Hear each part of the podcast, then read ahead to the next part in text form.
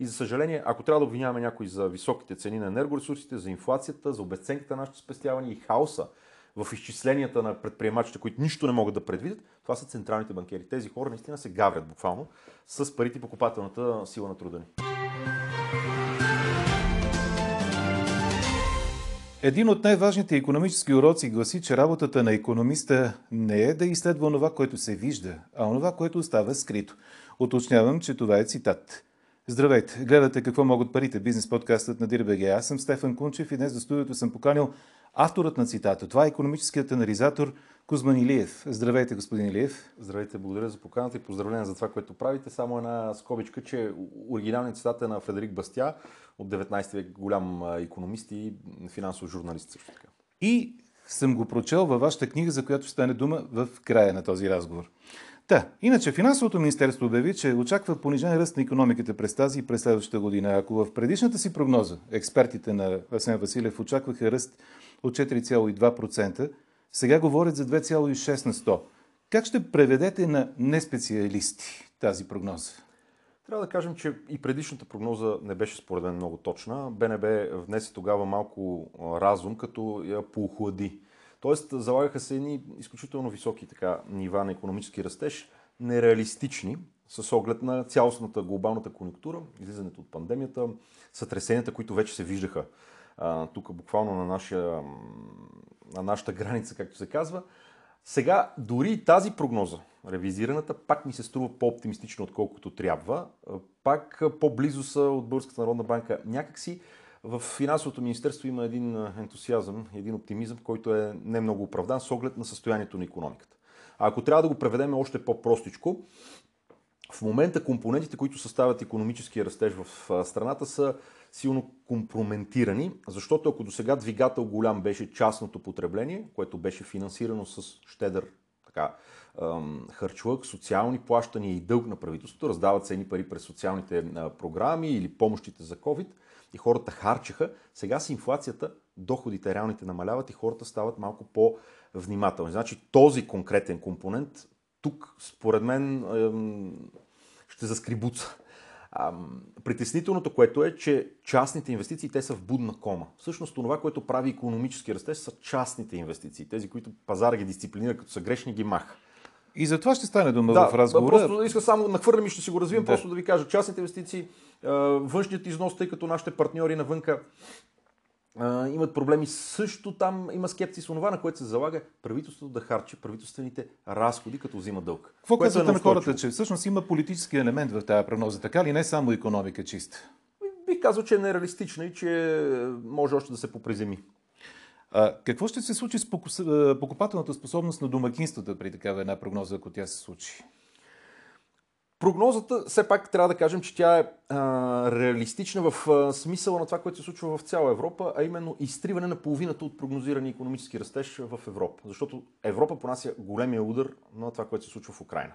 На разрушаването на веригата на доставки, на производствената верига, на ръста и скока на цената на енергоисточниците, тъй като Европа само така чисто енергийно направи едно сепуко в годините с опита да внедри по-бързо зелената сделка, отколкото реалностите позволявах. Какво се случва с покупателната сила на, на парите и на доходите? И за съжаление, тя се топи. Все по-бързо и по-бързо. Когато се печатаха тези трилиони, тъй като тази инфлация, която топи тези доходи, идва отвън, хората виждаха една малка инфлация от малко над 2%, 3% и казваха временно явление. Помните? Всички говориха за временно явление, дори до скоро. Дори до съвсем до миналата година, да. до преди края на миналата година беше така. И, то при... и даже се твърдеше, че той е привнесена инфлация, просто заради COVID-пандемията и възстановяването на економиката. Да, точно така, заради а, скока на а, цената на енергоресурсите, като че ли тези скокове и ръстове на цените се случват от нищо. Не, те се случват по две линии. Много пари напечатани от централните банки, действително това е привнесения елемент, и все по-малко производство на енергоресурси, съответно по-висока цена. Ето го този микс отровен коктейл, който в един момент означава много високи ам, генерално цени. Но искам тук да наблегна, ако ми позволите, на психологически елемент. Когато инфлацията беше 2-3%, хората я виждат, но я отдават на конюнктура, нещо моментно и така нататък, контролируемо. В един момент инфлацията ние виждаме вече как върви няколко пъти над прогнозите, които и Европейската централна банка, и Федералния резерв имат. 8%, 10 проекции, ние тук 10. 10, правителството говори за 10. Това са стотици проценти над прогнозата. Нали, като 2% прогнозата е 8%, да, това да, са 400% да, да. отгоре. Вие виждате над прогнозата. Хората си казват в един момент, напечатани са много пари, има инфлацията, ние виждаме, тя не е временно явление, почваме да бягаме от парите. Вече психологически играта се обръща. Хората нямат доверие на финансовата система и на парите. И инфлацията почва да се забързва по-бързо. Централните банки печатат все повече, давайки пари на правителството да компенсират хората, но тези пари допълнително, като в огъня хвърлят още бензин, те допълнително дигат инфлацията. Мисля, че влизаме вече в неприятна инфлационна такава спирала, което в комбинация с отихващия растеж се нарича инфлационна рецесия или стъкфлация.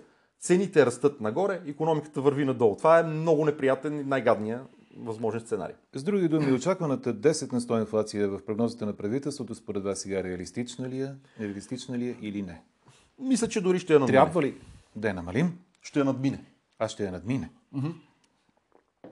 Какви вижте... параметри я виждате от сега погледнато? Никой... Макар, че, макар, че още средата на годината не е дошла, но все пак можем да кажем какви са тенденциите с оглед на това, което се случва в момента на пазарите. Това, което е още по-интересно, е, тъй като никой не може да каже точно какви ще са параметрите, тъй като тя инфлацията дори малко как се изчислява, да ви каже, потиснато изчислението, за да политически да е по-изгодно. Има субективни елементи вътре, как, кое точно нали, в теглилките се взима и прочее. Това, което е притеснителното е следното. Производствената инфлация, тази инфлация, която касае производителите на стоки, е 40% на годишна основа. Значи, това звучи стресиращо. Това е много стряскащо, защото знаете ли какво означава? Това изяжда маржовете на печалба на предприемачите. Те за да произведат една стока, примерно покачват цените на око с 10-15%. На око? Е, говоря малко грубо за, за, така, за да. широко. С 10-15%, ако кажем, че е инфлацията крайната, а да. разходите са им скочили с 40%. Изяжда се всякаква перспектива за печалба. Това какво означава? Затваряш кипенци. Затваряш бизнес. Фалираш огромна част от бизнесите ще са в ситуация, в която разходите са им нараснали заради инфлацията повече отколкото приходите. Ще има печеливши такива, на които приходите ще са по-високи от разходите, но те са малко. Големите, голямат, големи обеми, големият дял от предприемачите се озовават в ситуация, в която цената на тока хвърква, цената на, на труда, ако щете, ще, започне да фръква. Виждате, синдикатите не спят и казват, а инфлацията изяде минималната работна заплата, която сложихте като прак. Още трябва. И в един момент предприемачите виждат техните разходи растат нагоре, а приходите им заради спадащо потребление и несигурност и така нататък почва да върват надолу. Няма смисъл да съществуваш на пазара. Затваряш, разпродаваш каквото можеш и чакаш. Е, какво се случва тогава с минималната заплата от 710 лева, за която финансовото министерство казва, че няма да бъде променена до 2025 година? Подкрепяте ли една такава идея въобще при тези условия? Подкрепям, аз съм по-радикален по тази тема. Не просто подкрепям замразяването на минималната работна заплата и съм против вдигането, аз съм за нейното премахване или в най-лошия случай диференциране по региони. Защото минималната работна заплата, това трябва да го кажем ясно на нашите зрители и слушатели и всички, които имат удоволствие да гледат предаването. Това са пари, които не ги плаща никой, а това е закон, с който се забранява да се наема под тази сума. Да направим уточнение.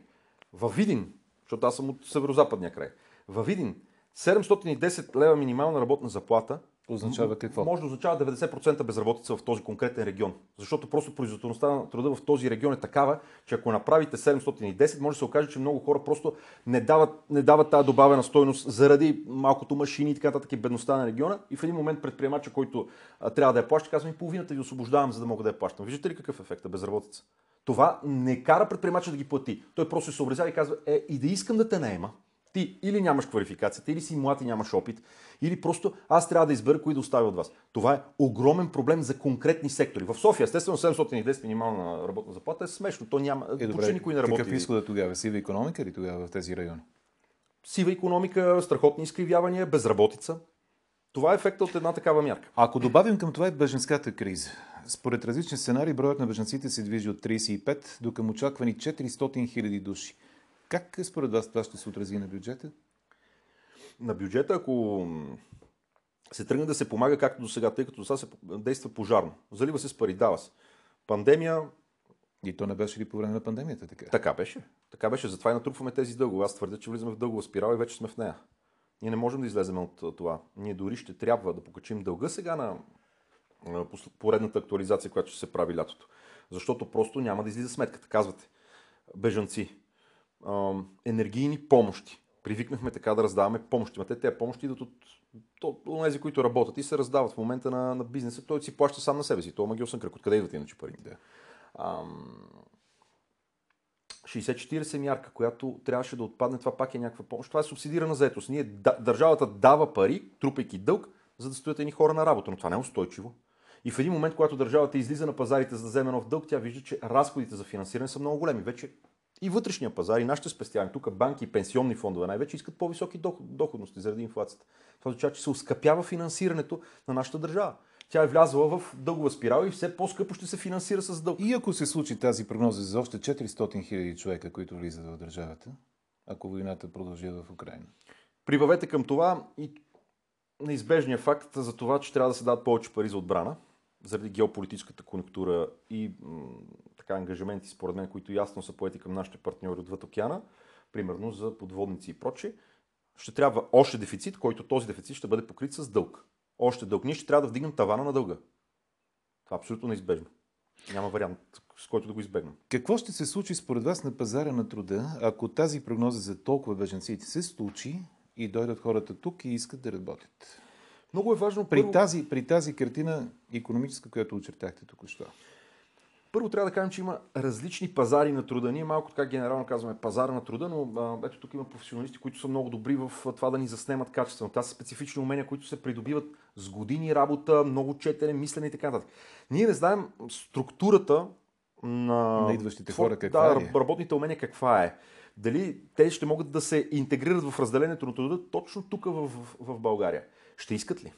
Или ще се надяват, че войната ще свърши, ще е, се върнат и ще е, очакват тук да получават едни суми, които и на нас не звучат доста сериозно с оглед на това, че немалко български пенсионери са принудени, принудени а, да мизерстват и да, за съжаление, да ровят по кофите, буквално. Ам...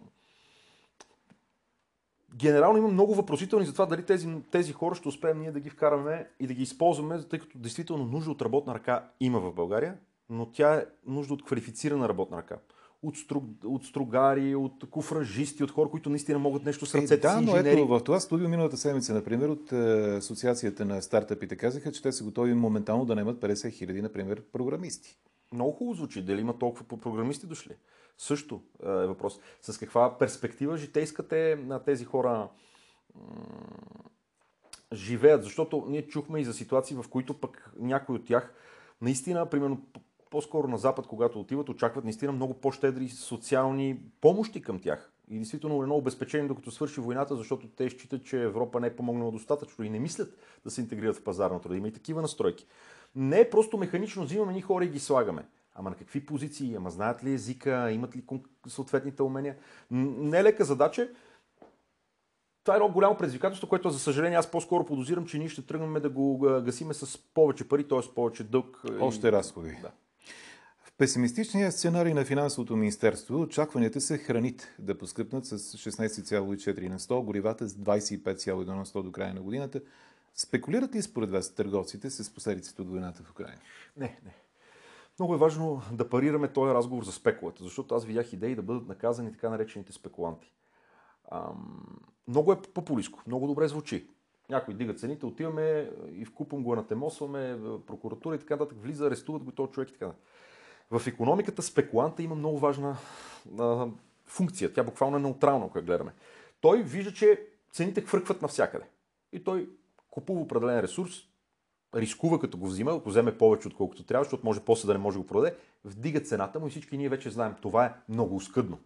Просто не се презапасяваме, внимателно редуцираме нашите покупки до толкова, доколкото да внимаваме това нещо да го съхраним, защото то е много голяма рядкост. В мига, в който ние се опитаме да накажем спекуланта, не дай си Боже да сложим таван на цените и кажем, не, там има ни спекуланти, слагаме таван на цените. Представете си, че за да се произведе един хляб, заради всичките разходи по веригата, ви трябва вече примерно лев и 50 и хората, които продават хляб, го продават, да речем, за 2. В един момент разходите им отиват на 3 и ние им казваме, ще го продавате на 2,50, хляба изчезва. Това сме го виждали при Виденов. Това е в економиката много голяма грешка тавана на цените пречи на сигналите да се появят. Ако някой сега се излакоми и каже аз на гърба на другите ще спечеля много, както беше с маските по време на пандемията, помните, аз съм сигурен, че в момента има хора, които имат халета с маски и не са успели да ги продадат. Това е голям риск. Да се опиташ така на, на, на чуж гръб. Но ние тези сигнали трябва много да ги тачиме, защото в момента те правят така, че оскъдните ресурси отиват където трябва. Като поговорихме за сигнали, да говорим и за друго възстановяване на економиката. Според прогнозата на правителството може да се очаква най-рано през 2024, а през 2025 да се доближи до дългосрочните средни от периода преди 2020 година. Прогнози. Как ще се отрази това според вас на лихвите по банковите кредити и депозитите на хората? По принцип, лихвите по банковите кредити тръгват нагоре. Това е така, защото централните банки заради тая феноменална инфлация, която създадоха и изпуснаха от контрол, това е един призрак, който излезе от бутилката, те опитват сега да вдигат лихвите. Не малка част от лихвените плащания по тези кредити са обвързани с основната лихва на централните банки. Първо. Второ, инфлацията, когато е висока, всички финансови посредници, като банките, да речеме, почват да си я калкулират вътре. Сега не може инфлацията да е 10% и вие да, да кредитоотпускате на 3%. Нали? Ясно е, че не са балами хората в финансовия сектор. Има много фактори, които правят така, че лихвата тръгва нагоре. Проблема какъв е? Когато лихвите тръгнат нагоре, в една економическа конъюнктура, в която хората се озовават в положение на висока безработица, несигурни доходи и прочее, може да се окаже, че това е проблем, да не могат добре да си изплащат задълженията. Това е проблем за банковия сектор, ако не Вървим ли в такава посока според вас? Знаете ли, много зависи от глобалната конъюнктура. Дали войната в един момент все пак ще спре, дали ам, санкциите ще са такива, че все пак енергоресурсите да не станат изключително скъпи и да турпилират, да унищожат индустрията на Европа и нашата тъй като ние сме много свързани с Европа и изнасяме главно за Европейския съюз. Дали държавите няма да се прехласнат сега да продължават да харчат и да взимат дългове, а ще оставят предприемачите те да поемат посоката на управление на кораба в Бурното море. Тъй като предприемачите са много по-внимателни, тези частните. Те внимават, те знаят, че всяка грешка се наказва със собствения им бизнес. Докато политиците, те знаят следващата година данъците, ако трябваше ги дигнем, ще си вземем парите, дълг и си харчиме. Виждате ли моралния риск при едното и при другото? В момента, за да тръгне кораба нагоре по пътя на растежа, да ни издърпа като двигател и локомотив от това блато българската предприемаческа общност, трябва да, да и се облегчи живота, да се намалят регулациите, да се фаворизират частните инвестиции, да, се, да не се вдигат, ако щете, минимална работна заплата, максимален осигурителен доход на IT специалистите в България, които са така доста високо квалифициран труд. Ние им дигаме на тях реално данъчно-осигурителната тежест в момента, в последно време. Наказани са точно средната класа и хората, които работят. Ние ги наказваме тях, за да раздаваме другаде политически, ама няма как да, да устойчиво това. Добре, това как ще засегне обаче депозитите в банките? Защото те лихвите там клонят към нула, някои направо и към отрицателни. Защото има Защо... много депозити. Да. Има много голяма депозитна маса. Защо е толкова голяма тя? Защото хората не са сигурни. Те не знаят какво да правят с парите си. В момента дори не смеят да инвестират. Средата в момента потиква опасни инвестиции. Вие си слагате парите на депозит на 0%, инфлацията е 10%. Значи сте балама. Почвате да се оглеждате. Сега имот ли да купя, а те цените са много високи. Какво да инвестирам? Биткоин ли? Злато ли? Почвате да се чудите, ама не познавате тия пазари, става едно много опасно положение. И въпреки това, депозитите, където се губят пари, нарастват и са доста стабилни. Хората се оплашиха. Само, че това не са готови пари за инвестиции, защото това са едни пари, които са сложени там и са паркирани за черни дни. Бели пари за черни да. дни, независимо от това, че носят, т.е. носят само загуби от инфлация. И седат там. А не Хората приходи казват, от влог. Ще загубя, но все пак главницата генерално ще ми е по Значи тенденцията каква е при банките? Ние можем да очакваме увеличението на лихвите по кредитите, mm, mm. но такива по депозитите въобще да не чакаме. Доста по-бавничко, ако да, да не кажа, че почти няма. Факт. Това го има. Банките не могат да си позволят, разбира се, да вдигат лихвите по кредитите извънредно, защото те губят пазарен дял по този начин. А при едно увеличаване такова на инфлацията и на лихвите по кредитите, очаквате ли да падне нивото, например, и на отрицателната лихва за сумите, които са в банките внесени? Имаше едни съмнения, ако си спомняте миналата година, че може да се стигне при, при влогове, които са около 30-50 хиляди лева или нещо подобно. Вижте, което би засегнало доста голяма част от хората. Сега инфлацията е едно, но отрицателната лихва. Тя идеята по принцип на отрицателните лихви беше да изкарат тия пари и те да почнат да работят в економиката. Само, че тези пари в момента, ако... Първо те не излязоха с темпото, с което всички искаха, защото ситуацията е много несигурна. Има режим на несигурност. В България никой не знае кой утре ще е на власт. Политически постоянно виждате две години тук сме в постоянни кризи. Не се знае данъците какви ще са регулации. Е, за данъците, нали се твърди, че няма да се закача. Това беше едно от обещанията на това правителство. То, доста обещания има, които сега са малко на трупчета. Нали? Ние не знаем в момента, като видим тия задължения големи, в един момент данъците ще се дигат. Трябва да си го кажем честно. Това, това е почти неизбежно. Това е другата така, тенденция, да. която вие очертавате според нас, според нас че Задължително. Се Задължително със сигурност то е неизбежно. Когато задължаваш много, в един момент дигаш данъците. Ние не можем да печатаме пари. Смятате ли, че това стане до края на годината? Не. Или другата година ще не, ни бъде не, не. това, Дълга ни е нисичък на фона на европейския, но то е неизбежно, когато в един момент просто трябва да се плати сметката. Ам... Генерално, действително, да, ако погледнем към българската банкова система, можем смело да кажем, че да чукаме на дърво, тя е стабилна от гледна точка на ликвидност на капитал, тя има буферите своите.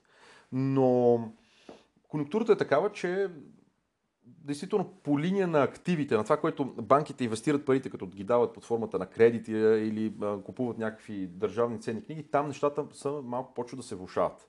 Следователно и банките ще внимават с кредитирането и тези депозити, които имат, те им трябват за да правят и някакви буфери, за да ако нещо по активите почне да намалява, да има повече буфери като капитал, като капитал който да понася щетата. С други думи, ще бъдат ли по-щедри банките от сега или напротив? При раздаването на кредити? Моята прогноза е, че банките започват да охлаждат кредитирането. За новите кредити. За старите, пак казвам, там има едно обвързване с основната лихва и дори има да има някакво покачване, то не може да е много високо, тъй като дори инфлацията да е много висока, обвързаното е с основната лихва, която централните банки контролират чрез определени операции.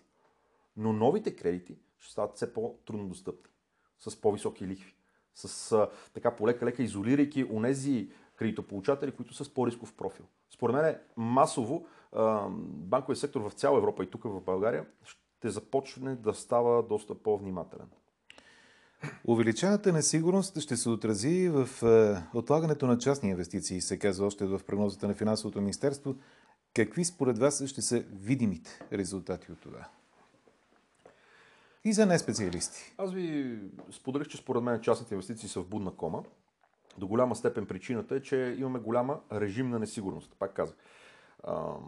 Данъчно-осигурителната среда, те първа ще започваме да, да я коментираме, т.е. може да се вдигат данъци.